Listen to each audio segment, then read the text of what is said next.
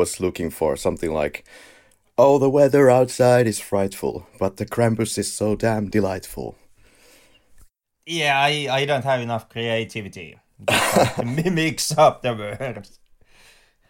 That, that's the that's the level of professionalism here. The utmost professionalism that you can find in the Flick Lab. This is, uh, so far, the weekly film podcast that dives deep into the analysis of international films, every now and then popping into the US market as well. I'm Karri, studied some media in the form of audiovisual communication, and my co host is Henrik, Hello, hello. who is saying hello, hello for his listeners. This must be the first. You're breaking the traditions, man. This is a Christmas episode. God's sakes. It, it must must be all the punch is finally getting into my head. Ooh. Ooh. Alcoholic al- alcoholic bre- beverages, Whoa. Eh, which we of course don't consume behind the scenes while recording because we are professionals like that. And shit. Well, H- Henrik is getting quite delightful here then as, as well. There is apparently a thing called, uh, is it a punch? Sponge? Some some drink in the form So, of... so, some drink. I, I know the drink you are looking for. I just don't know exactly what it is. Uh, well, this is the last episode that we're gonna do in this format that we've been running with for well over two years now. It is the last episode before the break we are gonna go take. That too. So let's enjoy this full heartedly, if we can. So, the first thing that I think should be noted that is or to get out of the way, is the obvious. Like, do Americans really eat mac and cheese for Christmas? Like, Christ. They they eat mac and cheese for everything. They eat anything and everything. It, it, it's like ma- mac and cheese is the most consumed food in America, or at least that's my impression. They they bring mac and cheese for funerals and and Christmas and I, I don't know, but, ba- basically, goddamn every single like celebratory occasion they have, there's always mac and cheese for some godless reason because mac and cheese really is is nothing to write home about. I'm not sure I've even ever tried it. This must be amazing to hear for our US listeners, if any. What do you eat for Christmas, Henrik? Well, basically mm, anything that I can get my hands on. Usually, usually the Finnish Finnish traditionals like ham and the casseroles, some salad like like one lettuce, neighbor's dog. Ooh, must be a new tradition. And I also am a big fan of gravlax, which is a, quite of a commodity out here. Apparently, a food the commentary track speakers can't pronounce, or the actors. Interesting. It Seemed to be a speciali- speciality in the Christmas table in this film. Why are we watching this film now, Henrik? Finally, I'm asking the right guy this question. because someone had to get this goddamn podcast back on the right track. so back to the US cinema. Got that's, it. That's why. That's why. The the first first Christmas episode that we we checked out. It it was my pick. Merry Christmas, Mr. Lawrence. Had Christmas in the title, had Christmas in the dialogue, perhaps had Christmas somewhere also along the lines of the film. Next year it was you who picked our holiday feature. It was Klimov's Come and See. And um, I like like Christmas comes, Santa Claus comes, maybe something along the lines.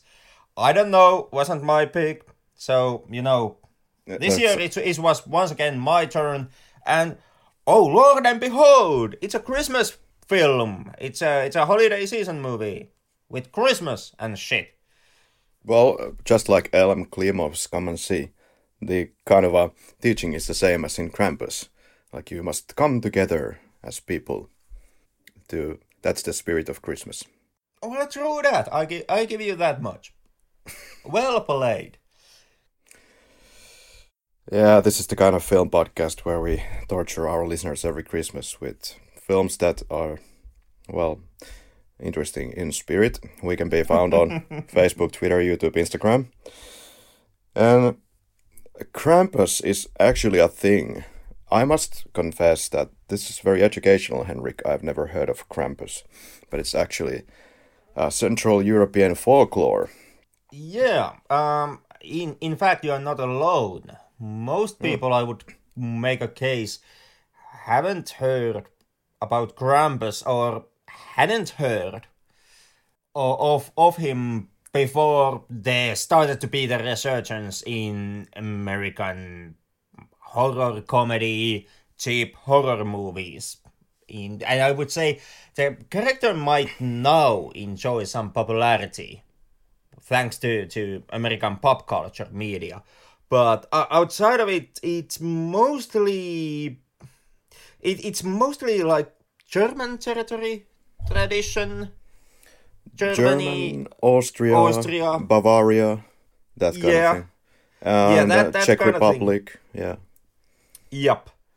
And like outside of those, for the longest time, Krampus really wasn't that well known. Not not even in in here in Finland, and we have at least heard the name before, a- at least slightly on some occasions.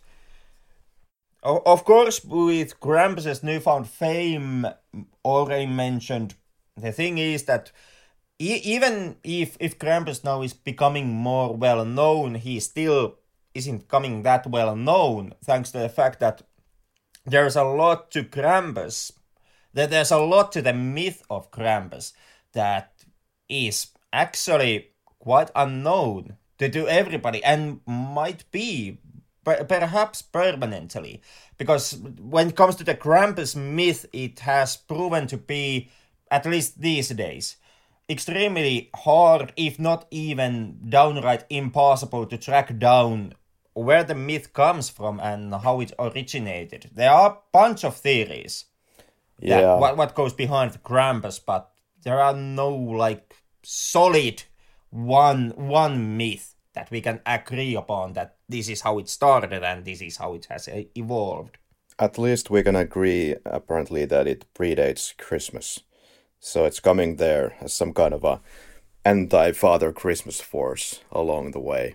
So this is basically a character who comes on Christmas to spank and in otherwise punish the bad kids who have been not not nice. And uh, unlike Father Christmas, uh, this is kind of like yeah the the other direction where where they are getting what they are looking for.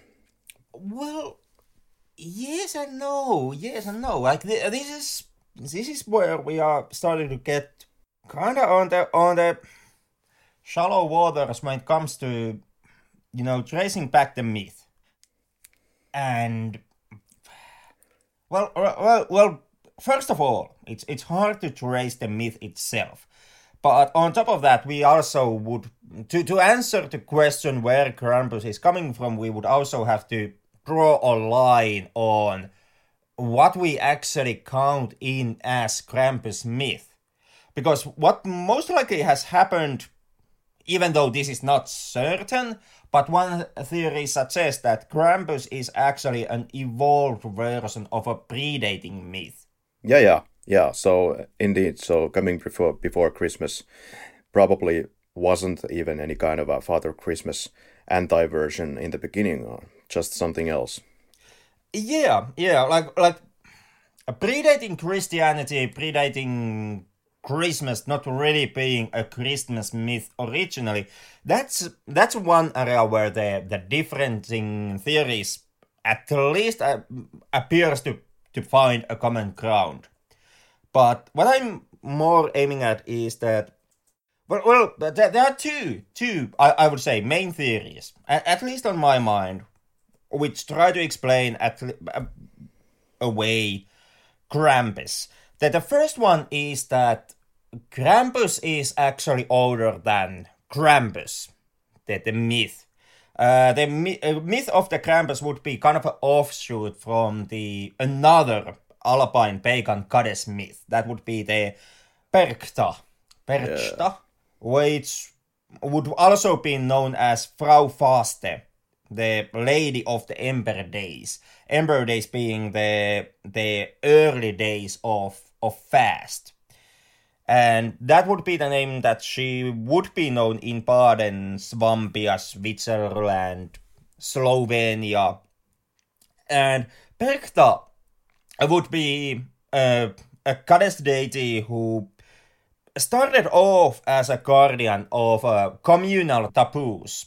Like she was someone who was supposed to punish those who break taboos. But later on, apparently she would have been kind of a transfused or changed into more of a Krampusy type of character, now becoming kind of a, a seasonal being. And she would be kind of a, unlike Krampus, who is one side of a yin yang dynamic, like as as the film points out, Krampus is supposed to be the dark shadow of Saint Nick, etc.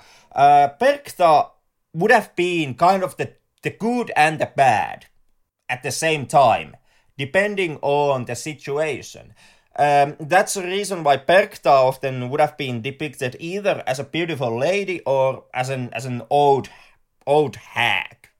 And the thing with Perchta at this point, now that we are kind of uh, getting away from the protecting of the taboos and becoming more of the seasonal Krampusy type of uh, type of an entity, is that not not only would would she have kind of two faces, she would have also had a one weird foot, which at least Brothers Grimm, to my at least to my knowledge, have speculated that would have ma- meant that the myth should have would have been hinting that Perchta would have had some kind of a shape-shifting abilities.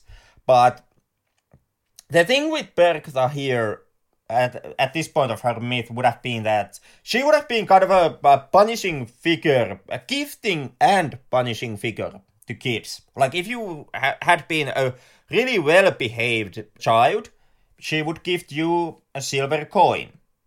And if you would have been badly behaved child, then she would fucking kill you. Like literally, she would slit your stomach open, remove your guts, and fill you with straw. And Perchta would have been especially concerned with, uh, like this would have been a special point to her, but with girls who did not spun their quota of wool during the during the days of the year preceding her kind of a holiday or the time period when Perchta is supposed to go through, you know, seasonally the kids. And uh, on top of that, Perchta would also apparently had killed every, everyone who did not consume fish meat or gravel on the night of her feast day there was supposed to be a cycle which would include a feast in honor of Perchta. Very, very valid choice. Oh, very valid. Yeah. Out of the food of the gods. Kinda, yeah. Plus, plus, plus, it sends a message to the vegans, which is always, always a plus. We need more meat consumption in our tables.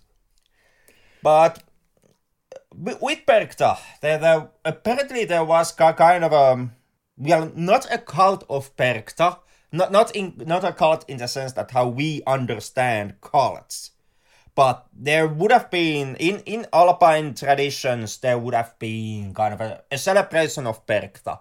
There would have been much like Krampus with Krampus today there would have been same type of events. Like people would have dressed up as Perchta, and they would have have have the event called Perchtenlauf, uh, roughly translated as Perktaran. Much like today, the people dress up as in, in the same territories. The people dress up as as Krampus, and they have Krampuslauf, Krampus Run, and Perchta would have been a real starting point for the Catholic Church.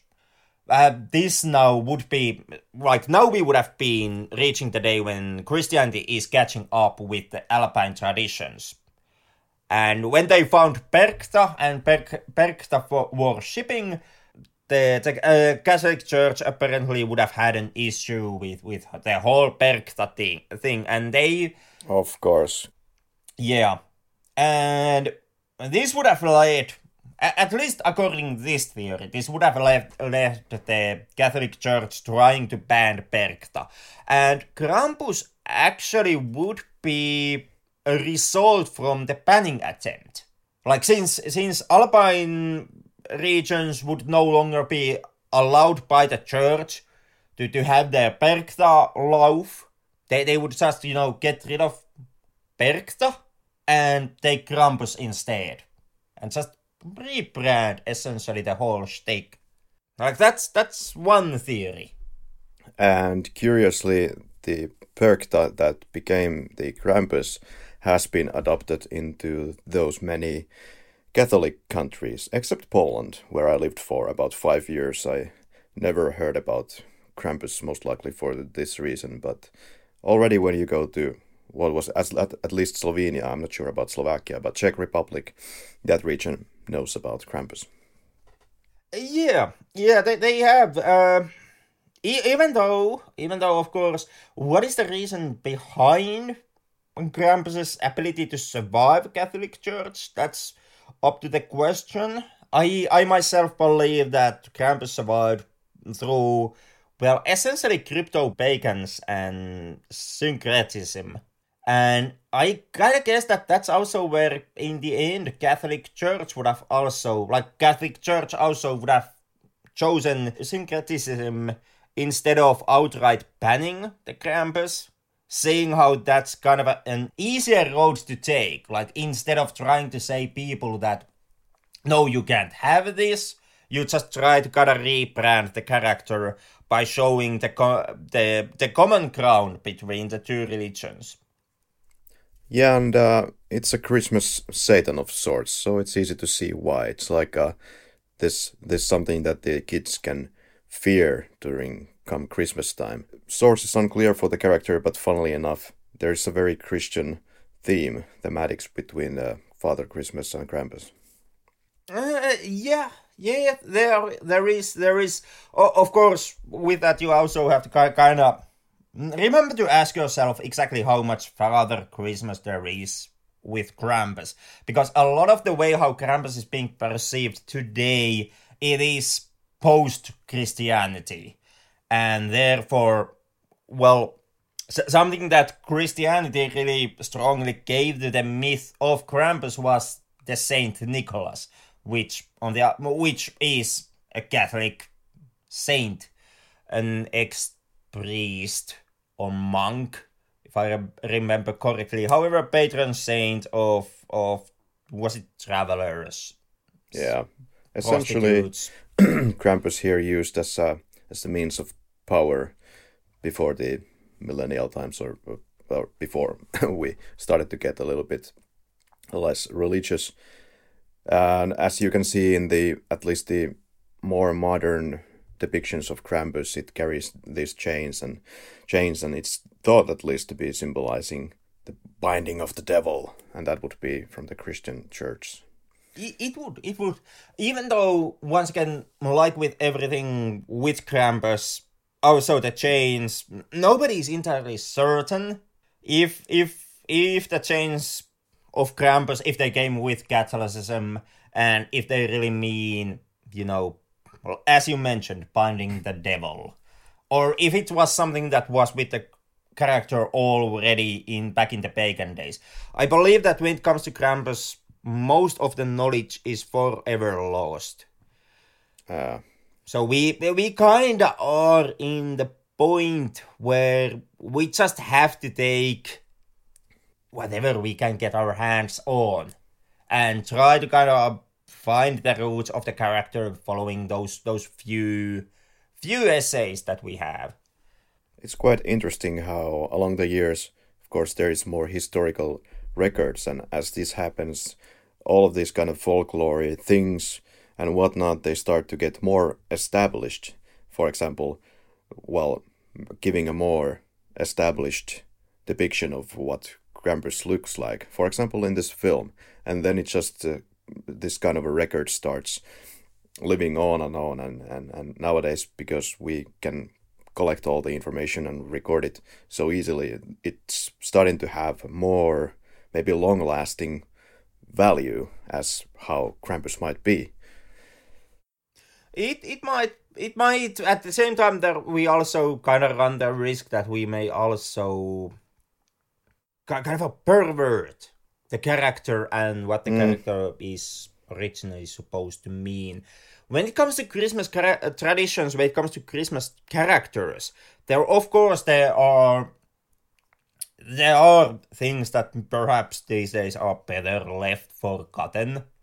Like for example, what what was it? Schwarze Peter, the the Black Peter, uh, the, the e- e- essentially African American or African helper of of Santa Claus who started as a punishing character and later on was was kind of a rebranded as as as as a as a joyous and a happy character like like Santa Claus who also gives who is with Santa Claus also giving candy to the kids instead of you know whipping their asses like it was originally but still still perhaps a depiction and a character that we have we are best left to the history Krampus Schnapps was this strong distilled fruit brandy that I forgot about in the beginning.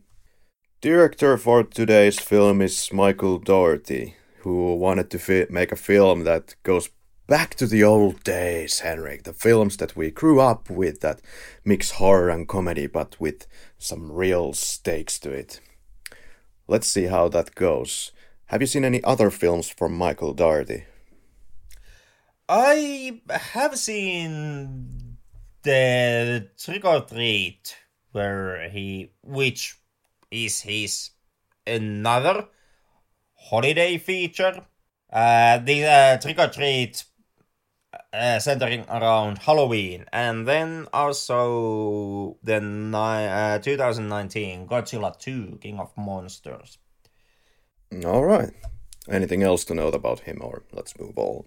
Uh, we can pretty much move on because other than that, it's mostly just you know short films, and then a whole bunch of scripts which are kinda on the varying degree of quality. Some good ones, some real stinkers, like for example X Men Apocalypse. Uh, the casting is quite colorful. Here we have Emjay Anthony, who was uh, a bit of a find here. Um, his major films include It's Complicated, Chef, and Bad Moms, and breakout role in this chef film. Adam Scott playing the Tom, the father. He was in Hellraiser Bloodline, playing Jacques. Did you know that? How how how the hell that is your pick for Adam Scott? Well, the, it's the highlight of his career. It fits this episode. Well, well, yeah, it, it might be a highlight of his career, but that's kind of obscure find. The, the biggest uh, find here is, of course, that he is a podcaster and does regularly uh, a music related podcast with different names, such as when he's talking about the band REM, the podcast for that is Are You Talking R E M Re Me? Question mark. And then there is uh, one for Red Hot Chili Peppers, You Talking R H C P R E Me? And lately also one called You Talking Talking Heads to My Talking Head, an Earwolf podcast production. Go ahead and find it. Never listened to the to man's podcast. Me neither. And he was in Aviator and and stuff like that. All right. He, he is he is quite famous face in the end. Yeah. And Overused. a whole bunch of shit. Toni Collette, the eye roller mama, Sarah, who gets tracked under the snow in the film, breakthrough in Muriel's wedding, and of course, very much known for The Sixth Sense as well. And did The Hours, and did the Japanese story, lately did Hereditary, Hereditary, Hereditary, Hereditary, and Knives Out, starring Daniel Craig. And a bunch of big names, like Jamie Lee Curtis. Yeah, much like Scott also has a filmography that that has some real greats, some real career highlights, and also absolute fucking duds. So like for Toni Collette, an example of dud would be XXX Return of Xander Cage from 2017, the third XXX movie that nobody asked for except Vin Diesel and his paycheck. Well, I'm sure it was good for Toni Collette's bank account and to be able to do more of these quality horror products for our viewing pleasure. Then we have David Kushner. Kushner, how do you pronounce that? Kushner. Let's go with that. Koechner, um, uh, if if if I'm correct, David Kushner playing who Uncle really knows? Who really Howard. Yeah. Gets taken by the elves at the end, and uh, yeah, lately been doing uh, champ, champ kind, the comedy, and the Anchorman 2. Lots of comedies. Perhaps the perhaps the biggest comedy name of the cast. Adam Scott is another one who who has has relatively strong background in comedy, I must admit, but Koechner, I, I would say he is the comedian of today's cast. And then we have Allison Tolman playing Linda, the mother of the brain dead family. Uh, at least how it's depicted in the first 15 minutes, for sure. Known for this uh, new version of Fargo for FX. And uh, Conchata Ferrell playing Aunt Dorothy. She has been a, quite a legend, I understand, on TV. So has a very, very long spanning career on TV and has done a bunch of things. Edward Scissorhands. In her later career, she started to get into more of this motion picture direction and, and seemed to forget the TV stuff pretty fast after that.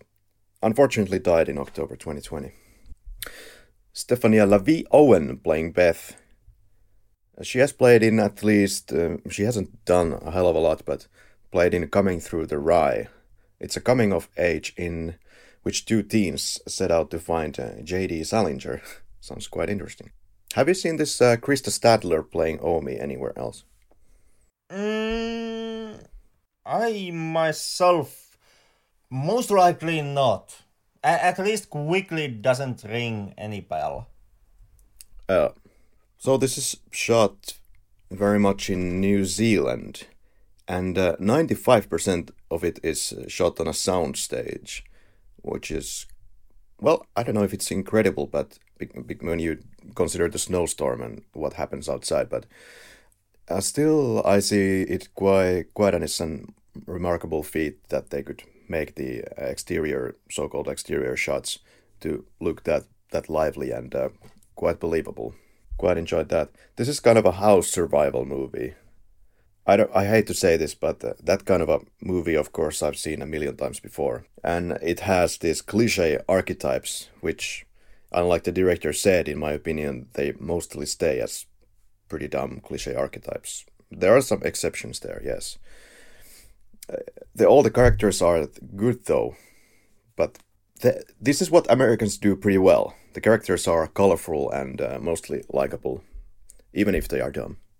Yeah, something that I found pretty enjoyable, even though I also don't agree with, with the director on the on the point that Yeah. the ca- characters somehow transform themselves from the original archetypes. They do get some more some more material into them. Perhaps they get a bit more into the gray area, but essentially the rednecks stay rednecks. The alcoholic stays the alcoholic.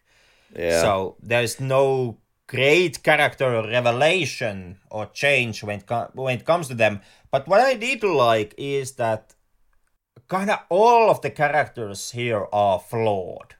Like there, there is no that that cute cookie cute good guy angelic character. There, there, there are better and worse characters for certain, but every single character has some kind of a flaw with them. And that I I did find relatively actually refreshing on on holiday dark fantasy horror films, whatever this is supposed to be. But in in you know relation to other films of such genre, I did feel that these characters may have been a bit more flawed than typically. I felt that it's really great that we spend a lot of time to establish the characters to make the audience somehow care about them or establish their rather colorful personas. And the, but the fat dumb kid stays the fat, fat dumb kid pretty much. Mm-hmm. He he didn't hit the running mill or anything, but instead he bites the cookie the cookie monster, and that becomes his end. Yeah, yeah, he is perhaps the worst offense here when it comes to mm. the director's claims that the characters somehow transcend their original stereotypes. Uh, in the, uh, during the course of the film, as already mentioned by you, that the fat kid dies because fat kid. And the other characters, they might smarten up a bit, but many of them seem to even lose some of the absurdiness about them that they had in the beginning, which which was fun, and then they end up having maybe not so much character as they did have. At least the uh, grandma has something else to do by the end. She gets to die, but in a nice, meaningful scene. I, I, when it comes to grandma, I don't know about the meaningful. I knew you would say that. Somehow I knew that you would not care about the grandma. Not, not the least, not the least. I, I saw what the film was trying to do, but I think that it missed its mark. It, it tries to have some kind of a I must stand against Krampus type of death deal going on, and well, then then my, the heroic sacrifice. I buy you time and stand against him. Boils down to not doing a goddamn thing. It was a bit morbid when they were sitting outside in the snow, and uh, our main character, the kid, was going through what is going through the car- grandmother's mind that she wants to stay inside the house, and then he has to explain it to the to the to the family father that she's going to help us, she's going to face the monster and stuff, and and basically what she's saying is pretty morbid because he knows that most likely she's gonna die. Mm. Let's just leave the grandmother. But yeah, when, when it comes to the character reactions, when it comes to character actions, I, I do think that the ending is perhaps the weakest part. Like the people who start to do really stupid choices when it comes to the final mile of the movie. Okay, let's talk about the final mile of the movie. So, this was an interesting question proposed in the commentary track, and uh, something that I was thinking as well. Is the family actually alive or dead? Trapped in hell? There's a very dreamy look in the image, first of all. And uh, then we see the the camera pull back, and then we see that it's actually something that Krampus is observing from his shed, and it appears that uh, that he's looking at this house through a snow globe. So maybe Krampus has locked up the family inside some hell, some kind of a simulation inside that snow globe, and you can see there's a lot of those snow globes in that place and they also have some kind of houses and something going on there so if you are like a skeptic or negatively taking this ending then you can see that they are trapped in hell or you can see that's that they actually just did the whole Krampus things that he did were cut and cancelled, and uh, everything is back to normal. But they get the reminder that via the bauble that yes, this actually happened. There's an alternative cut that you can see on the DVD Blu-ray for the ending, and and there it's only where Max finds the bauble just like he does in the final version, but nobody else is paying attention to that bauble, so they just carry on and everything is happy and jolly.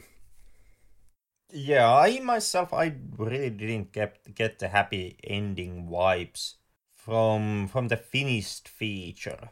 My reading was precisely what what you proposed. The first that they really are trapped in this kind of a loop. Yeah, at least it's uh, probably going to be the same kind of life that the grandma had lived. So doesn't at least appear as a simulation or but most certainly in some way trapped in a loop imposed on them. But uh, I would say that this is the least dark Christmas movie that we have, so-called Christmas movie that goes to Elem Klimov for sure. Uh, that we have gone through here because at the end of the day, this this film is quite well. If you take the ending in the in the dark tone, it's kind of a less happy experience. But essentially, it's still trying to say something about Christmas that the once you forget the essence of Christmas, which is coming together and putting behind your differences, then things will go fucked. Or when you forget the folklore and magic, you become an asshole, as the director said it. But if you got a ten- tendency of being a, and becoming an asshole, that's probably true. But otherwise, this is kind of the same statement that you'd lose your morality or your morals if you stop believing in God, which only the assholes do. You mean lose morality or stop believing in God? This is important question now, Kari. Yeah, so it's not the same thing. You forget God you don't lose your morals unless you're an asshole.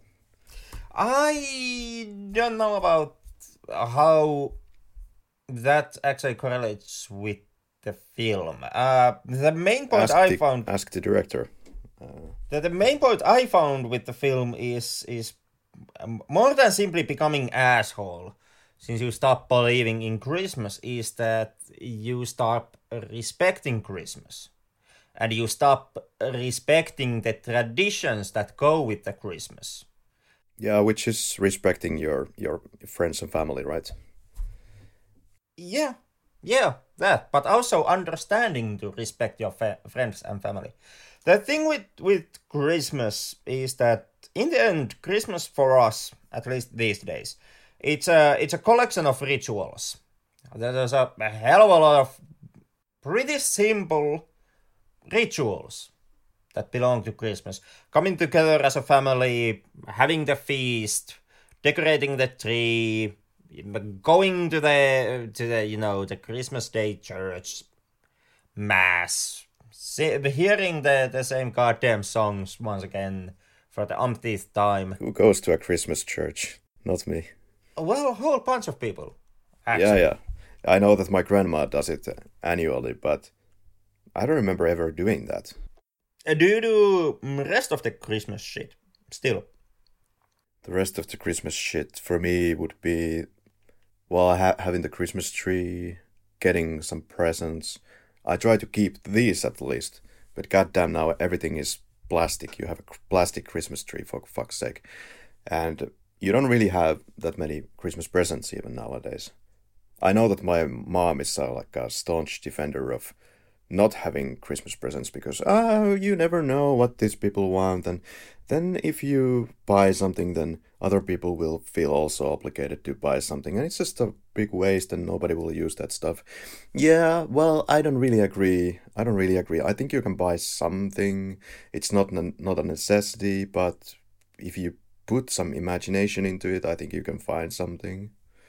Yeah, then I on my end, I'm more against the Christmas presents and I'm more about the traditions and the rituals.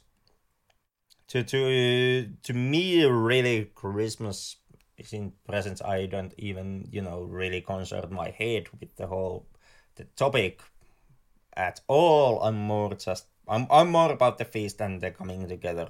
Yeah, yeah, coming together. And such. That is really important. That's why I I also came for Christmas to, to Finland from from Poland. At least I, I think I think every year.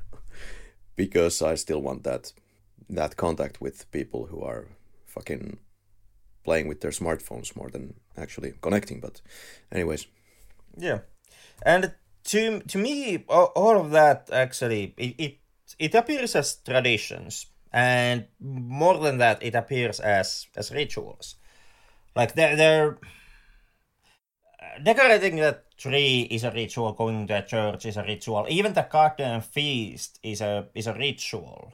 It's something that kind of belongs uh, uh, that you are supposed to do, that you are supposed to feel during Christmas time. But kind of what I found that the film is arguing is that we do those more things more and more these days as traditions and less as rituals. Like we, we we do that those things because we feel that we have to because it's quote unquote part of the Christmas. But we don't stop to think about why it's why it is part of Christmas. What is mm-hmm. the meaning with you know the tree decoration? We just do it because well we did it the last year and we could do it this year and we do it do it the next year. Yeah, that's a very good point. I I don't know really too much about Christmas decorations per se, but but coming together to unwind, to relax, that those are really important for me. Yeah, but they ain't important for the film's family. Yeah, they they come together and they make a huge fuss and show show about you know the coming together and the food and the presents. But as the film pretty quickly points out, the ritual aspect is is not there. They do it because they feel that they have to, because there is some kind of obligation to do it. No, nobody wants to. The, the main family doesn't want to meet the redneck family. Not really. They, they ask them co- come over, but everybody is kind of like, well, it's just three days, and then they leave, so everybody just suck it up. And nobody In, yeah. Absolutely nobody would be want, wanting to deal with the aunt. The, the aunt is there simply because, you know, the redneck family went to visit her and she had already packed her suitcase, so they just couldn't leave her. So now everybody's stuck with her. So there is kind of this we do the thing, but there's no meaning behind it. And to mm. me, in the in the film, what Krampus most is doing, he is punishing the people for forgetting the ritual meaning of coming together and having that feast and everything that's supposed to go into that. He's punishing the family most for the fact that they just do this shit. Yeah. Which is a bit creepy as well. It's kind of this whip there. If you don't come together, if you don't really want to come together for some very valid reasons, then you will get Krampus. It, it, it is it is pretty dark. It, it is mean. It, it is it is kind of forcing people. Yeah, but at, essentially at time, a religion. Yeah, uh, uh yeah, yeah, kinda, kinda like a religion. Uh, after all, Krampus here he does use Christian imagery, even though in passing, but he still borrows it. So there is that kind of a connection with Krampus to well what what we typically perceive belonging belonging to Christianity. And in that sense, you can kind of see the Krampus as an enforcer much in the same way that religion can be an enforcer. There's quite a bit of a mix of genres here and how well or not well it might be ex- executed we can talk about that. There is the switch. There's the Christmas letter that changes everything, and the film goes from this typical Christmas film to a more sinister direction. Also, artistically, it will get darker in colors and tone. I wish that the comedy would have stayed more strongly throughout the running time because the film uses and utilizes it really well in the first 15 20 minutes or what it, what is it before it gets more dark and i i was re- I, I had a great time uh, during the beginning of the film. It sounded like from the commentary track that the the first idea of the film completely shed on christmas. So you would have had uh, this uh, more, more of a darker tone but then they started to develop it from from there into a story about a kid losing his faith on Christmas, which launches the whole thing, which uh, which does act as a great inciting incident. I don't have a problem with any of that, but I kind of wish they would have kept a more sinister as well as funny tone. Yeah, I'm I'm all for the sinister tone. When it comes to the funny, uh, kind of like it was with last week's film. Also, here I didn't really connect with the humor that strongly. It it once again it it got occasional chuckle out of me, but I I wasn't like you know laughing. Not not really. I yeah, I, but... I did enjoy the the more humoric elements I did enjoy what they did with the film, but I, I wasn't I wasn't bursting out the laugh. Yeah, but it's uh, it's setting a nice tone. You're kind of with it from the beginning when there's masses of people in the slow motion start to uh, trample into this uh, shopping mall filmed in New Zealand. I, I, I thought that was a nice nice juxtapose with the music, the Christmassy music, and uh, and this uh, trampling and being busy and uh, not really caring about the the message of Christmas. And I'm like yes yes this is this is great. Keep it going yeah that that it was. I also like the opening uh, a lot and I I do think that it it opened p- pretty strongly. Yeah I, I I still didn't burst out laughing but the opening as I mentioned that the film did did get me chuckle at times. I did chuckle at the opening. There are some great quotes here and there. The film is a bit slow to get rolling, and I'm not talking about the long character intros, but it does meander too long to get to the horror.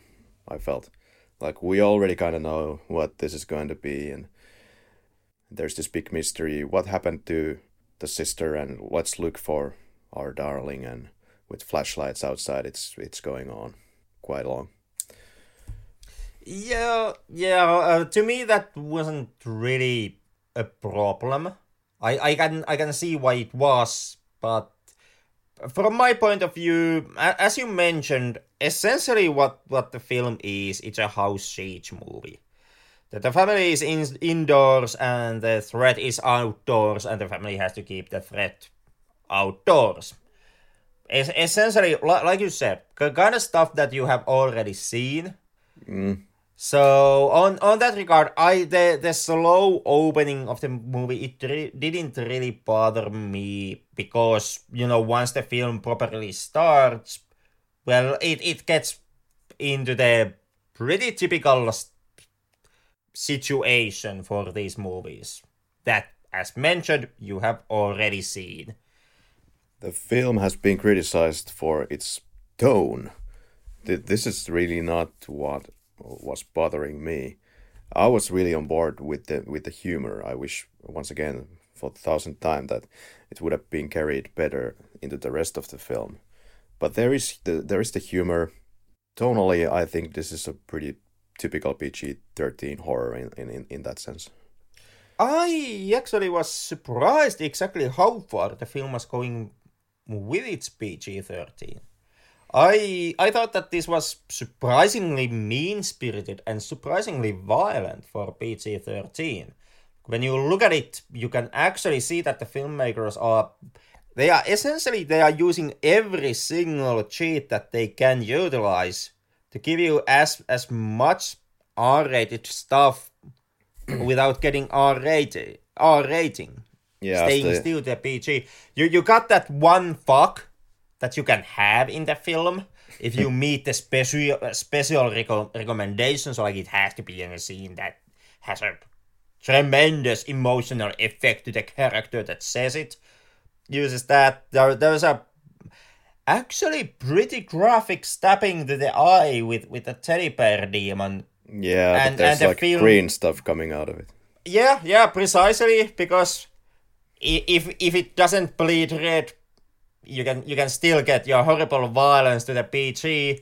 There was actually pretty gruesome attacks to the human characters, which were able to be there because when it came to actually showing the hits, the camera just quickly cut away. Or when they when the teddy bear is munching the mom's arm, you don't see the blood, so it's okay. And when when you see see the blood and the gore, it's it's only in the you know after the attack, like with the redneck dad's leg. You you get to see it's being torn to shreds, but you don't see the actual tearing. So once again, PG thirteen because the rules are really fucking weird when it comes to what is PG thirteen and what is not.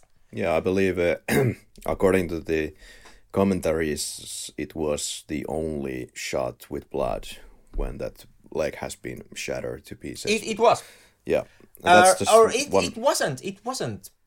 There is another. It's it's the it's Max's dad. After he's been you know stabbed to the back by the the the toy. robot robot action man demon thing. You you don't see the stabbing, or, or you see see stabbing, but you don't see blood there. But you see blood on on the sweater, following the stabbing. Okay, I didn't notice. So it's very minimalistic in that department. It it is as it kind of has to be. Once again, because PG thirteen. Yeah, I was quite laughing at the MPAA problems that they kept uh, explaining about this film. That MPAA doesn't like kids with alcohol, but being swallowed by a monster is okay. Yeah, yeah. As as mentioned, the rules are really weird, and I do feel that this may have been even stronger entry had the film been allowed to, you know, go to go for the R, if if it has to. Mm. Like the the PG thirteen here feels a lot like a producer mandate and the filmmakers having to find a way wriggle around the, the, the limitations of PG-13 while trying to give as much violence as possible. Yeah, of course, Michael Dougherty doesn't say it outright, but I think you can read between the lines that he was uh, a little bit uh, annoyed about the fact that he had to go with PG 13, but then he was told that, well, you know, if it's not PG 13, then the kids are not able to see the film. And yeah, dude, that's a pretty good point. And he really wanted the kids to see it. Yeah, yeah, it's, it's a good point, but then again, you know, thanks to the annoying kids in the audience, we, we lost in some, some horrible violence. Yeah, I'm not really looking for it here. I didn't, I wasn't bothered by that at all. Actually, something that might help the audiences why it doesn't bother that much is because, and this is something that we don't pay eye too often, but essentially behind the scenes wizardry here is actually pretty damn great when it comes to well when, when it comes to cinematography and especially when it comes to audio and color design.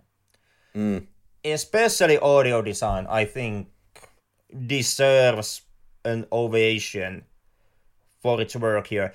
The the so- some of the sound effects, for example, when the Jack in the Box demon is is eating the kids, the the, the goddamn audio of him swallowing the children, it actually makes the whole scene feel a hell of a lot like nastier, more mean spirited than it actually is. Yeah, um, there are, I think, um, many examples like that where the film also relies very much on the soundscape, like the dog gets eaten. And uh, actually, when thinking about Krampus, uh, actually, he reminds me of the Nazguls in the Peter Jackson's Lord of the Rings, uh, by like sound wise also. He, he, does. He, he, yeah. does. Yeah, he's kind of the, as said in the film, he's kind of the sh- shadow of Saint Nicholas, and and some of the monsters on the roof. They, they yeah, they sound like Nazguls. There, there's this ooh thing going on. And and since you mentioned Nazguls, it also holds water in the sense that that Krampus and some of the monsters, much like Nazguls in in Lord of the Rings, they most most specifically they exist through through the sound design. They do. Like Nazgûls in Lord of the Rings, would it be half of the creatures? Would the would the sound design not be there? And that's also true with Krampus, especially with Krampus in Krampus, because a hell of a lot of the character comes from the way how he sounds and how, for example, he sounds when he moves. Like the the mm. scene mm. when the sister sees Krampus outside outdoors when when she's going to meet meet her boyfriend, and Krampus yeah, yeah. is on the rooftops. The, essentially, basically everything that you get from Krampus when when he starts to run on the rooftops, it comes from the sound design. It, it, it does, and also the whole Krampus's design itself, like having this long, long, long, long hood over the head, that is very Nazgulian aspect and when you, you said about the sister and who's being attacked, and she goes under the van of the DHL, and uh, the hoof comes into the frame. You see only the hoof and the sound that it makes, and the angle that it's taken from. That very much reminds me once again from the Fellowship of the Ring when the the leg the the, the hoof touches the ground when the hobbits are under under the tree, the like legendary scene. Yeah, yeah, you are you are right on the money with that one. Yeah, and actually, funnily enough, Peter Jackson is in the thank you credits of this film for some reason. Of course, Peter Jackson has connections to Weta Workshop because Weta Workshop was responsible for uh, the gear and the much of the practical effects and digital effects as well for the entire Lord of the Rings, the six movies that they've made. Yeah, and these days Jackson essentially is New Zealand. if you, if you're gonna film in New Zealand, you can you you are practically filming in Peter Jackson. Peter Jackson is like like the, the Godfather character of New Zealand. Yeah, that went totally crazy that place. And there's uh, this grandma theme also that was giving me some ideas of Lord of the Rings. He's she said something like, "I was left as a reminder of what happens when hope is lost. And that's like something that is said by the Galadriel in the opening speeches of Fellowship. Yeah, yeah, the, the whole whole I can I can feel it in the wind. Yeah, yeah, all hope is lost and the monsters are gonna increase now, type of thing. Yeah, I I too I don't remember what the opening monologue was, but yeah i i i do i i get what you are referencing and of course there is the whole grim reaper connection. Grim reaper nazgul krampus kind of the same category. Most important uh, for the director were the horns the hood and how it framed the face the the fluid cloak that it's dragging and the hands. And i have to say this this design is once again whew this is really well designed monster, even though it, it's c- comprising of elements seen many times before, but comes together beautifully. It, it does, it does, even with the shortcomings that the monster has. Like like when you finally see Krampus's face, it's it essentially is a rubber mask that doesn't even move. Yeah, but there's a thing to it. So actually, it is a mask confirmed by the director. Uh, it's a mask that uh, Krampus is wearing and I don't know if you can see it in the film, but if you look closely, if you can see it, if you look closely to the mouth, you are supposed to see another face in, inside that mouth. I actually completely missed that one. Yeah, it's supposed to be a demon wearing the face of an old dead man. But the director will never say whose face Krampus is wearing. Hmm. Okay. Well, I was I was lost on that point. Yeah. Yeah. On the other hand, uh, like I wonder how much Weta will allow for a discount if they're just allowed to to talk on the extras. I I hope they worked for free on Lord of the Rings since they talked on the extras for 5,000 hours for Lord of the Rings. For anyone who has seen the extended editions, like I was, I had to go and puke out some Weta workshop in the toilet. but the, the, and considering the budget for Krampus was on the low end of 15 million, so um, you gotta lend probably two thirds of the documentary to Weta.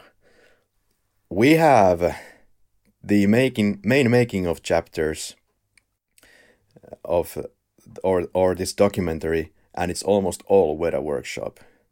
And on top of that, we have the Weta Workshop documentary. Like Jesus Christ, with a lot of recycled material, by the way. Then again, if if I'm not completely mistaken, I've understood that Weta at least partly is is also Jackson's shop. Okay, yeah. Uh, like Jack Jackson is is pretty closely tied with Weta. I'm I'm not necessarily is is the the like like the owner or the founder of the workshop, but may go as as far as being like one of the not registered founders. Like like Weta is essentially Weta is under just one name, and that's not Peter Jackson. But it once again it might be one of those corporate decisions where Peter is is actually one of the founders. He just is off the papers. Mm. Okay. So that that might explain at, at least part of the you know the whole whole Lord of the Rings thing, and per, perhaps also if if why if you are gonna film in New Zealand and you are gonna do practicals, you are gonna do practicals with Weta. And you're gonna do elves and you're gonna, and you're gonna do, do elves. Nazgul's type of stuff. Like maybe even had a dinner with Peter Jackson. Like, Peter, please, can I have some concept art used in my Krampus movie from your Lord of the Rings stuff? Yeah, then it was was Peter who contacted Dor- Dougherty and was like, "Nice film you have going there. Would be a shame if something bad would happen to it." Yeah. Let's talk a little bit about character decisions in this film. Like it took forever for the grandma to tell what they're up against. What did what did you think think about that? Maybe she needed some reassurance of what is going on. Well, well, well, the old old hag holding holding info, which is extremely crucial on the situation. It's it's kind of cliche. Yeah. Yeah, everybody always notices. Then again, once again, in in grandma, grandma's defense, as, as as the film showed, when when she finally opened up and told everyone everybody what's what, well the fuckers didn't believe her. So perhaps I would have kept my my mouth shut also.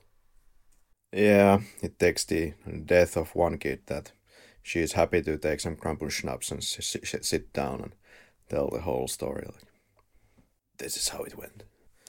The forgotten elder, as they say seen as not val- valuable commodity, but becomes somewhat valuable. I wouldn't say that much valuable, because they can still see that some strange strange shit is going on here, and they are just well. After all, the grandma is not giving any specific direction of what the hell to do here. This is just my sweet Christmas time past pastime story, and it's not really useful for defeating these creatures. Well, Grandma did have that one useful moment. Oh. When when she was like, keep the fire burning, don't let it die out. Yeah. And and then everybody fucked up with the you know keeping the flame and the fire died out, and immediately Krampus's helpers come down the chimney. Yeah. Well done. Yeah, so the, also the mother lets go of the fat kid going up the chimney and surprised that there is no blame game coming from the Fatso father family. Like, why didn't you keep on holding on to my kid, you son of a bitch? Yeah, well, th- then again, then again, you know, that the family did get a free chimney sweep when the fat kid was put up, so I I, I guess the redneck daddy-o un- understood the importance of, of free chimney sweep. And the importance of Christmas at that moment when he lost his son. Well, now it's time to you- stop you- shouting. they also didn't want dumb deaths and dumb characters going going out dumbly. Uh, well, yeah, they are not like this kind of characters that, oh, let me check what that sound was and let me go there all alone and you can wait here and have some coffee. Well, well, actually, they are like like the two Well, that's- daughters. True. Let, let's let's check the weird attic, and then you have the grandma. I'm not gonna do anything, and then you have the daddy who, I I could run, but I will not. And then you have the sister who's going to check on the boyfriend. Yeah, yeah. On, on even though even though on on the sister's defense, that that was before Yeah. violent weird shit started to happen. Well, there was still a quite strong snowstorm out there. Yeah, I wouldn't have gone into that snowstorm either. Yeah.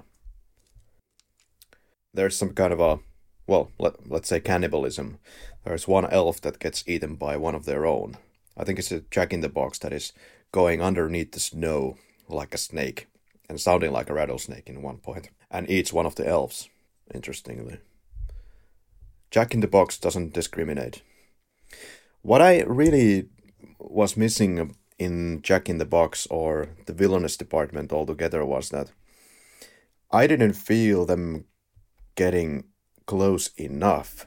I mean, there are some sort of horrific scenes where you see the Jack in the Box eating one person, but like it's just Jack in the Box there in the corner doing his things, and then he has some minions doing some dirty stuff. But I was waiting for that, like, that hard crash between these guys, some kind of a super escalation. Not really getting it.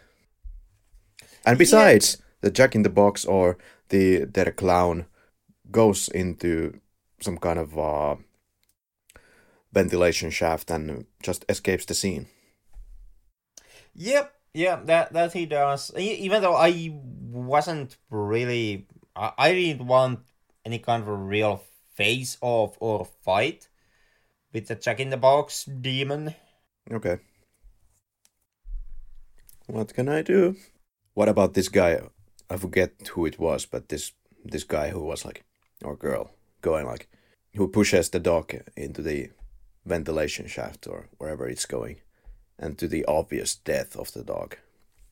Weirdly, you you heard on the commentary track that their the director's own bulldog was dying around the same moment when they were filming or watching the scene that they had performed regarding this dog death and apparently some grandmothers and a lot of fathers of the production died during the filmmaking. Ooh.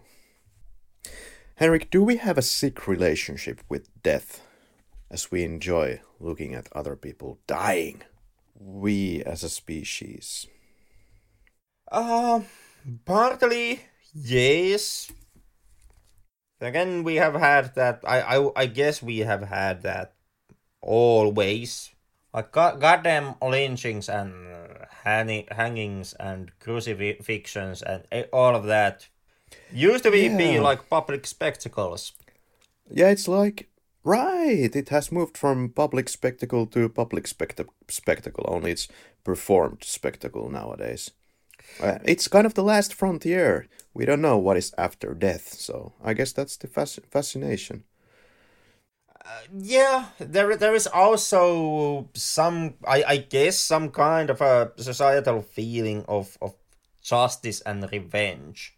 Like ex- executions, e- even though they are not public spectacles anymore, but they are still actually viewer spectacles.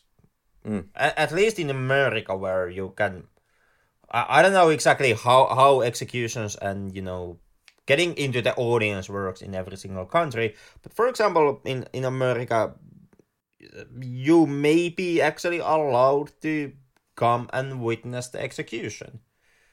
It's it's not public anymore in in the same way as it was back in the good old guillotine days, but it still isn't completely I- isolated individual, you know, occasion. It, it still is something where audiences are permitted. then again, death is a nice vehicle for storytelling and always has been. It can be an inciting incident, it can be inciting anything, it can carry on the story. And then, then again, death is such of a basic concept of, well, life, birth, life, death. It's it's like it's so commonplace. There's nothing that special to me about death in in that sense, and maybe we should just try to look at it with less fear in our hearts. It's just a natural process, nothing else to it. Then again, I, I don't know. I, I kind of feel see seeing how you know we are so fast coming from covering Mollberg's The Unknown Soldier, which is also about time period of, of a lot of death in it. Mm. I I'm kind of I'm not entirely certain, but I kind of have this half-hearted feeling that our attitude towards the death is is is something that is is easy to manufacture now during the peacetime. Like, would would there be yet another war?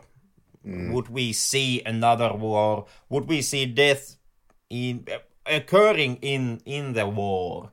It might be that we actually, at least occasionally, like at, at least for a for a time being, we might actually have our fills with death, and we wouldn't be so excited in see, seeing horrible death and horrible murders being depicted in film. Yeah, we have gone through a bunch of World War II stuff, and uh, it's a theme that comes again and again in in Italy and entertainment. That when the times are rough, then people need entertainment, and I would say that it hasn't been really this kind of entertainment, more of a joyous films, comedies, things to make people laugh. Which isn't to say that Krampus isn't making me laugh at points, at least in the first 15 minutes I had my fun. But uh, it might be that just if we have another big war, we might not be really into this kind of stuff. Yeah, maybe maybe we, uh, at least for a short moment, we in indoors light-hearted comedies more. Would be great to see a horror movie in which the characters would be absolutely hyper aware of the wrong decisions to do during a horror movie. Like, there's really none that I know. Scream, oh, come on, get the hell out of here. They're, they always eventually do the wrong decisions. I would like to see something where they are super smart. Yeah, that on the other hand, that what that would require would be essentially a meta horror film. Like it, it would need a horror movie where the characters know that they are inside a horror movie. Kind of something like like Scream, except even even more meta and with smarter characters.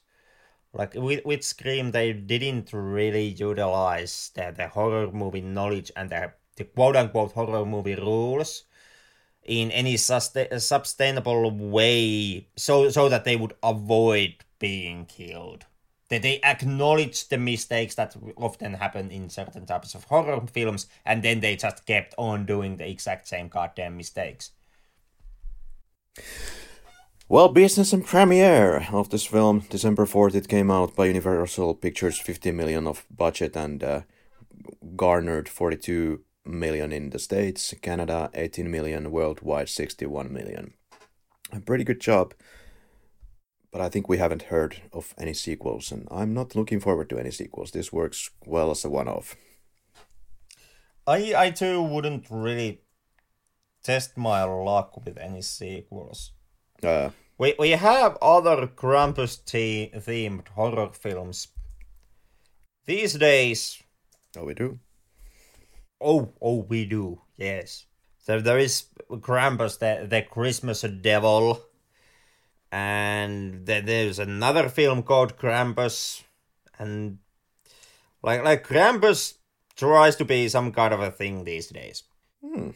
So w- with that out of the uh, out of the way, I I think that you know if if you got one good Krampus film, don't don't test your luck with a sequel because there's a plenty of bad at this point.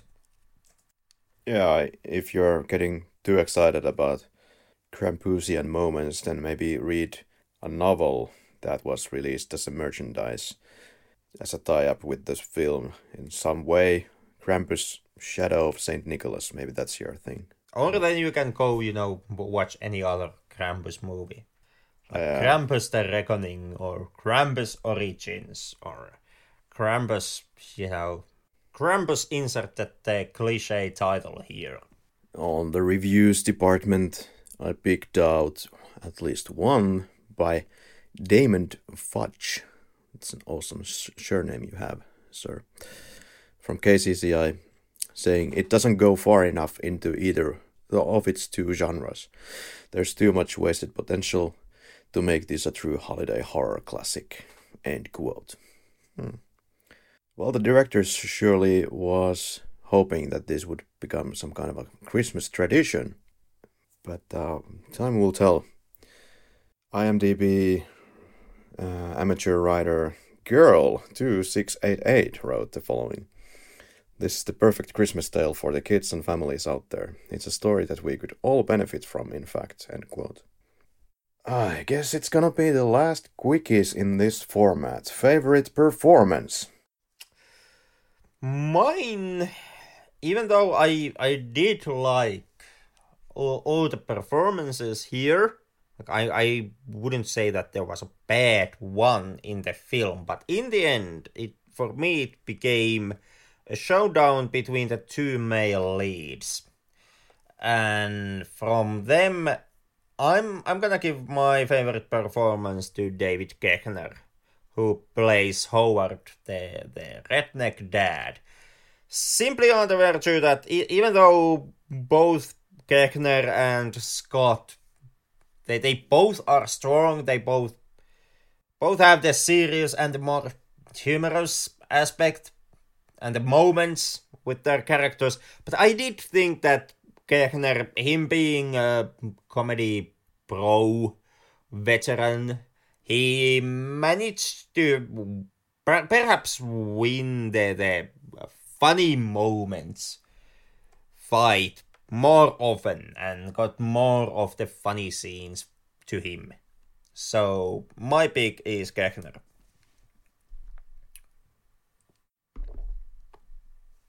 well, all the mugging of the film aside, maybe once again it's gonna be the main star, Emjay Anthony.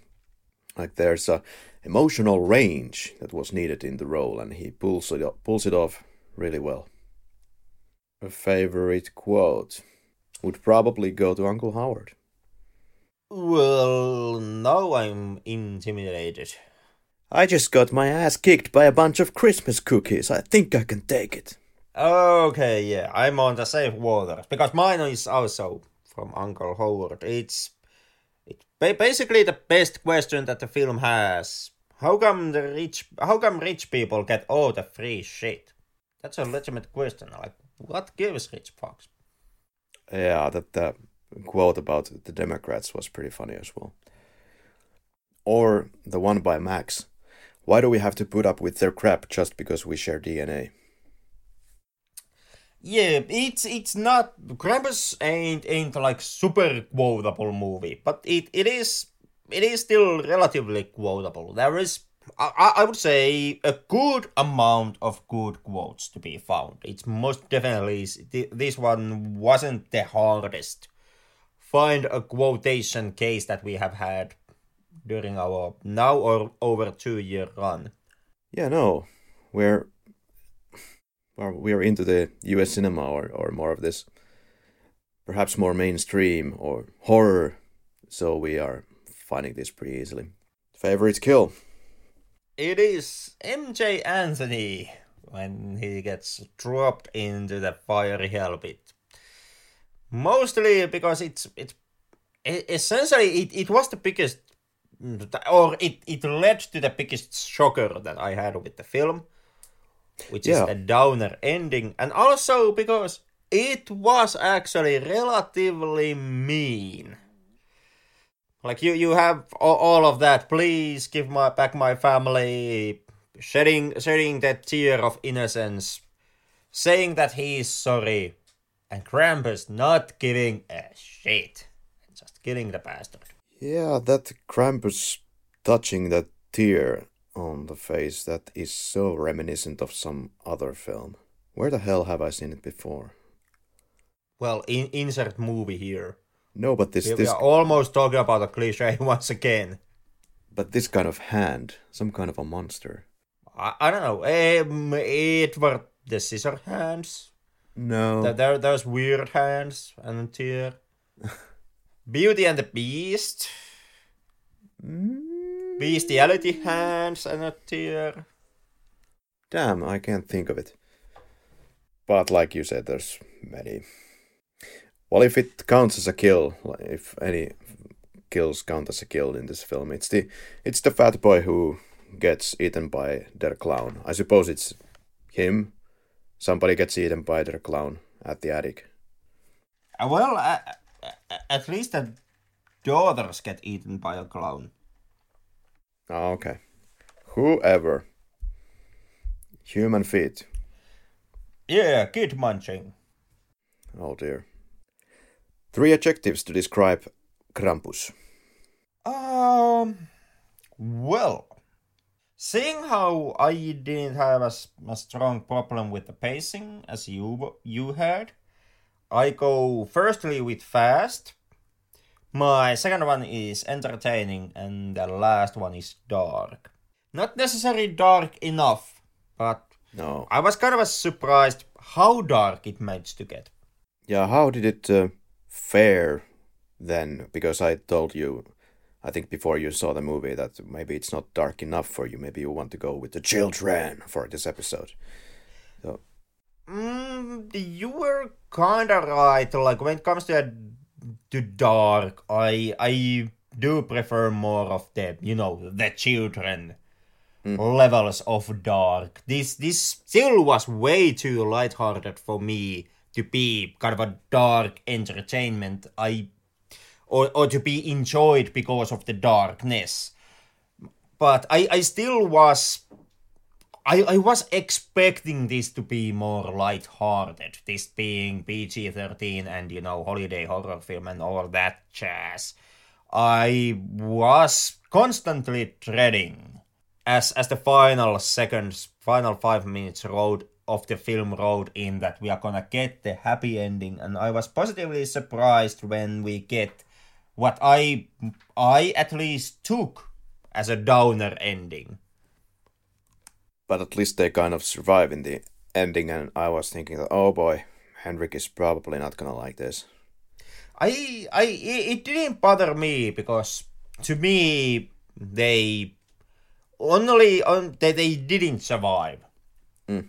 My, my reading is that they did die during the attack and now they are trapped in in in a certain kind of a hell limbo where they just are doomed to live that that night again. Per- perhaps yearly or perhaps like every single type that time that the loop resets like the, now, now that they have reached the day 25 and they remember what happened the loop is immediately gonna reset and they are just gonna start living the night again Yeah, although I felt that the pacing was kind of uh, broken here and there, I didn't think that it was that slow either, if that makes sense. I thought there was enough points of interest and uh, some or- originality when it come to, comes to the creatures and the special effects and uh, and the story. It's nice to watch, and it was for me festive, funny, at least in the first fifteen minutes anyway, and alluring. Moment of truth. Henrik, would you recommend Krampus? Uh yes i i would but it it's gonna come with the same caveat as last week with welcome i i will recommend it but it, it's not gonna be a glowing endorsement it's once again gonna be one of those more lukewarm recommendations. I'm I'm not telling you, oh yes, you immediately uh, absolutely have to see it, but I I do think it's okay. The thing that I found myself mostly thinking of when watching Krampus is was Gremlins. Mm. I I see a lot of similarities with this one to Gremlins. Both are Christmas themed, holiday, winter themed, horror comedies. In my opinion, both are not as horrific as I would kind of like. In in both of the cases, the comedy parts didn't don't make me laugh, but like said, I I do chuckle every now and then, so that's already a at least a relative victory on the comedy department. In both cases, yeah. I do like the creature design. I like the, as established, I do like the color scheme. I, I like the sound design. I think both films have some of, in my opinion, really cool shots. In Gremlins, for example, there's the moment when the Gremlins jump into the swimming pool and start multiply like crazy. In Krampus, well, you have, for example, the from the very ending when when Max is gonna face off Krampus and Krampus is standing on the edge of the hell a bit, and it's glowing red. That's pretty nice shot. So I I did see kind of a, a lot of the lot of the same energy and and similar type of vibe with with Krampus as with Gremlins, and both films even though Krampus is not any kind of a classic, not necessarily even as good as Gremlins, but I I would say both are. I, I thoroughly enjoy. I I like watching both films, and but Krampus, at least for me, it has a strong possibility to become well, not an annual not not every Christmas type of deal, but a film that I can see myself popping in another time in in some future. I most likely I will check out Krampus again at some point, and I will once again be entertained by the film. But so yeah, recommendation from here. But once again, it's it's not some kind of a cinematic classic. Okay, yeah.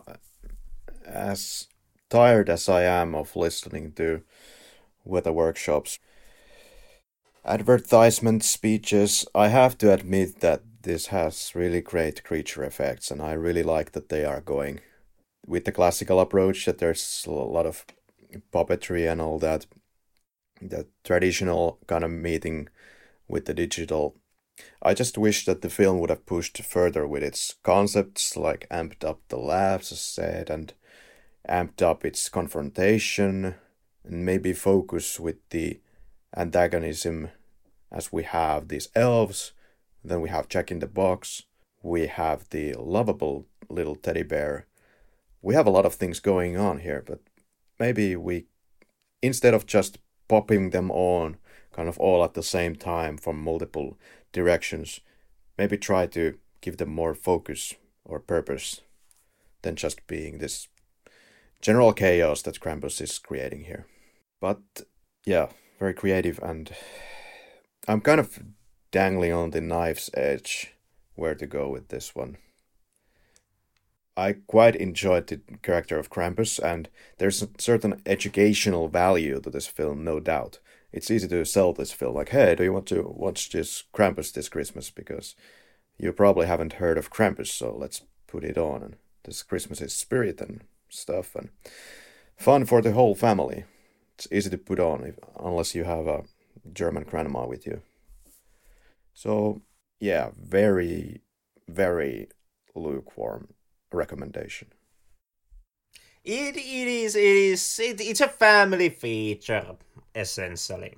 Yeah. As as you mentioned. PG thirteen, you know, you, you can you can show it to kids. There's with, with that rating, with with all the crops that we have, we have had in this episode when it comes to the lack of lack of violence or thereof. Not a problem. well, not a problem, but it also means that there's really no, sh- not, nothing so shocking that you can't show it to, you know, well, well, not the youngest one, but the kids, or, you know, your friend who just doesn't like horror movies. Yeah, but It- it's it- it- yeah, it's creative. It's it's colorful, kind of festive, and uh, the characters are, I think, still well written, well written enough. Yeah, it, it most definitely when, when it comes to holiday films, it most definitely is in the upper echelon of those. Of course, holiday films that's a that's a like really subpar level to top, but well well this, this is way better than most Christmas movies. Again, dying from cancer is better than most Christmas movies, but you know this beats dying from cancer which beats beats most Christmas movies. So, as a Christmas movie, it's pretty good.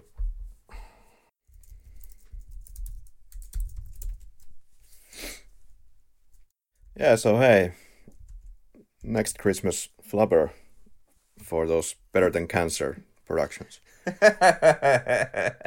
I'm not even sure if it had any Christmas spirit in it, but yeah, let's well, well, well it, it, it has a lot of cancer. you really you really know you're watching Krampus when when DHL finally fucks up their delivery. and and that and that's because Max takes back his wish on the friends and family part, but not the DHL man and everybody else, just like Jesus intended.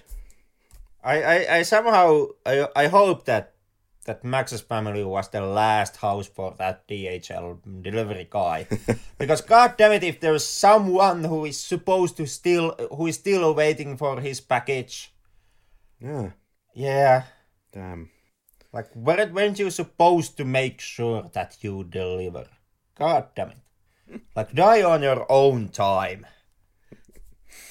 Uh, you really know you are watching Krampus when you trap a bunch of dead kids into a snow globe, which also is something that has a possibility to become a new Christmas tradition.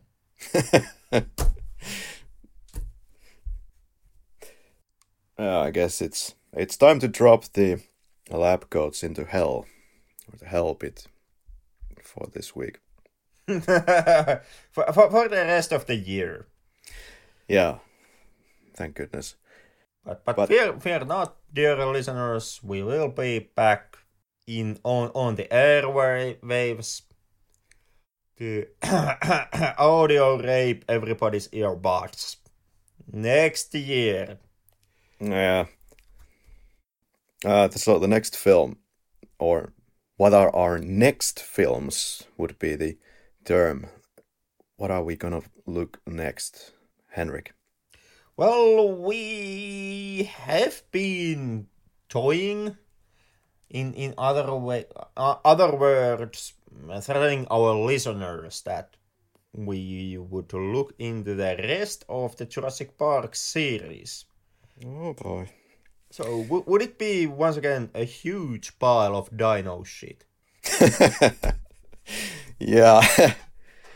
yeah, a continuation of this pile of shit in the form of The Lost World, Jurassic Park, and Jurassic Park 3, Jurassic World, Jurassic World Fallen Kingdom. Did I miss anything? I think that that's all for now. At, at least for now.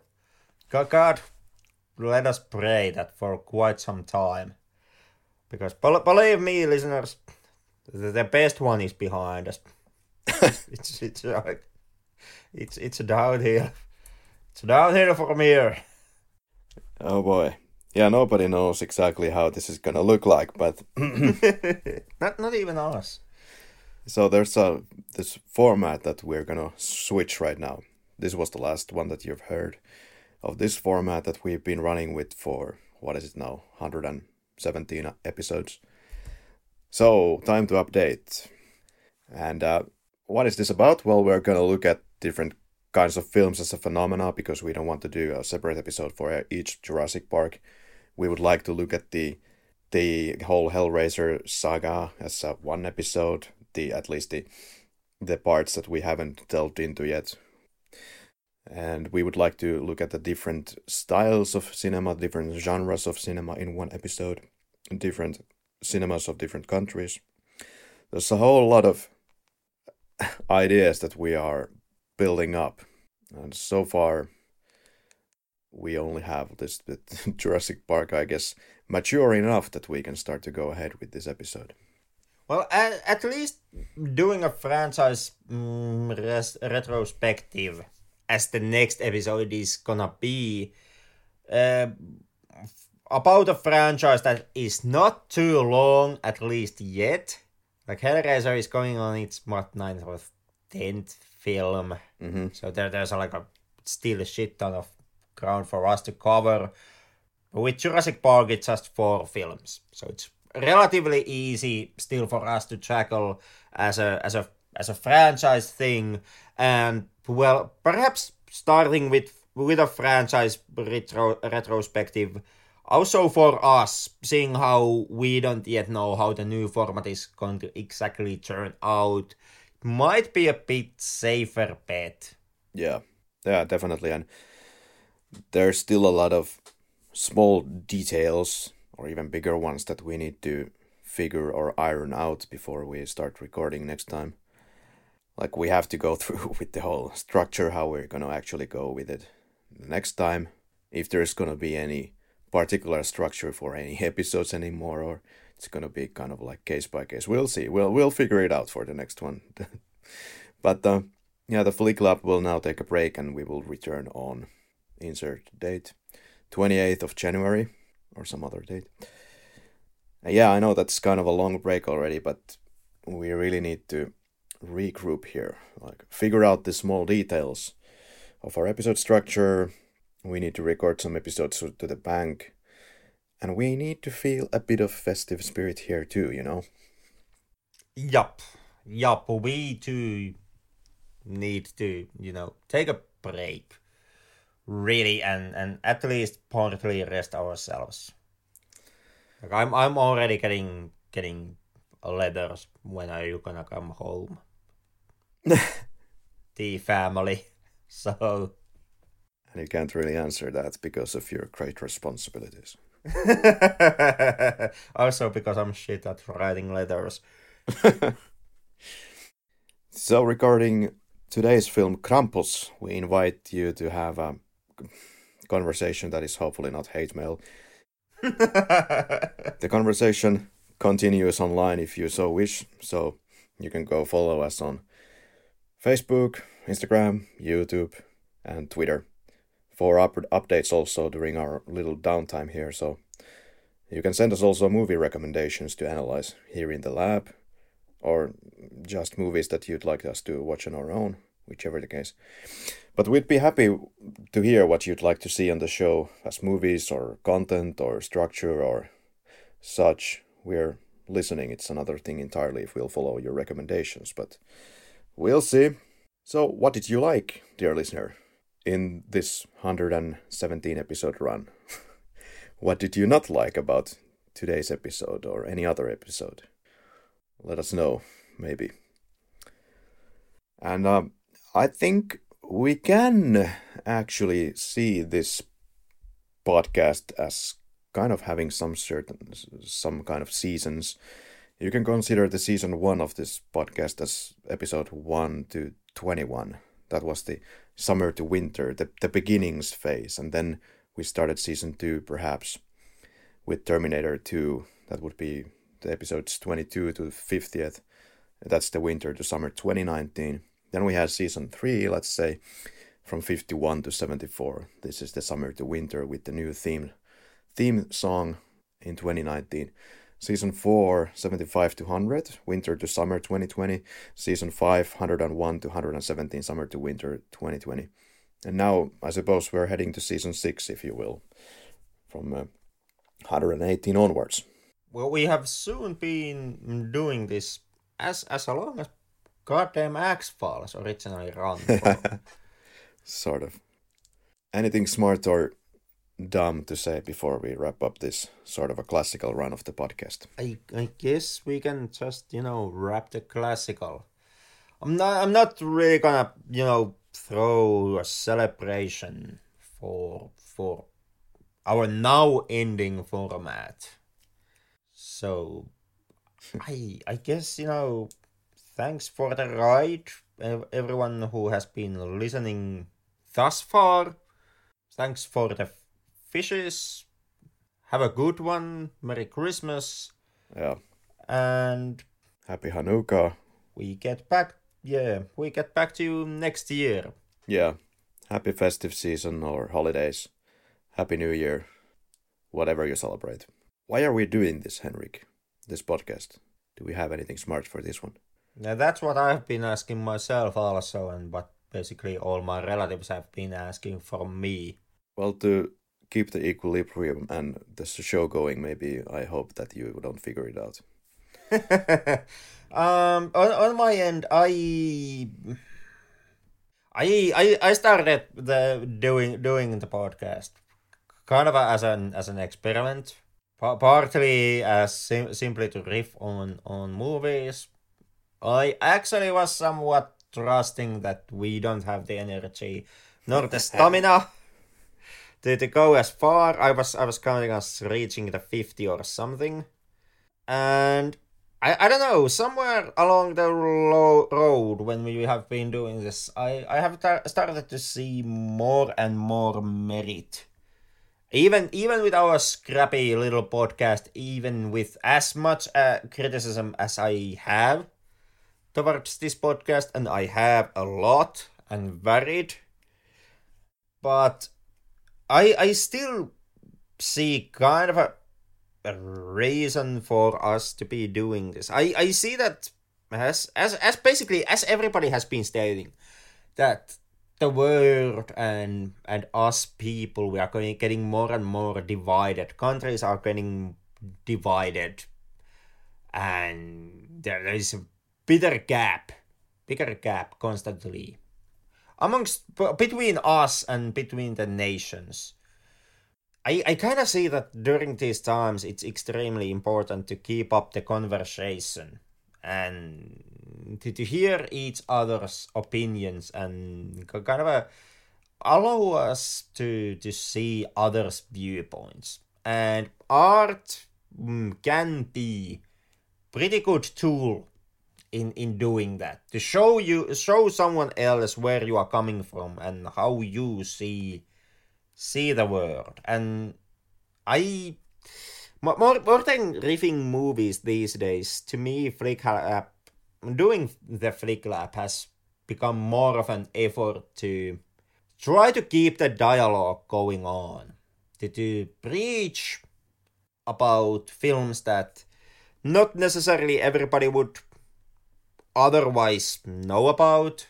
Mm. To to try to find points, to viewpoints and talking points from different types of films and bring these points to the light. So that basically, you know, we would still engage in the activity of having a dialogue and and sharing ideas.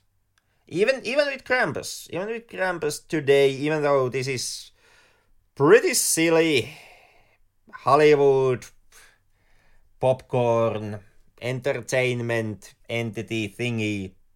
Even even with this one, I, I kind of did find the merit in in kind of exposing yourself to the myth of the Krampus and exposing yourself to the history of the myth and and the movie driving me to study harder where the myth comes from. And also to, to study the importance of rituals and exactly how much we still have rituals in our everyday life. Because we still ain't free from rituals as it as it turned out in today's discussion christmas still is heavily a bunch of rituals to us. So maybe, you know, acknowledging and understanding, even respecting that side of Christmas can somehow help us to notice that hey we are not so different from some some other group of people who also have rituals and like our christmas rituals are extre- extremely important to us perhaps you know that group's rituals are important to them. And maybe so, perhaps we are not that different after all, and perhaps if we see the common ground, we can also still continue seeing each other as human beings, and therefore something that has value. Well said. All right. Oh, so please leave us a rating also on Apple Podcasts because that's where we start to get the recognition worldwide. And uh, of course, you can listen to us also elsewhere, such as on Spotify and uh, all the major podcast players that you can find. Well, I guess that would do it. Yep. Until next year.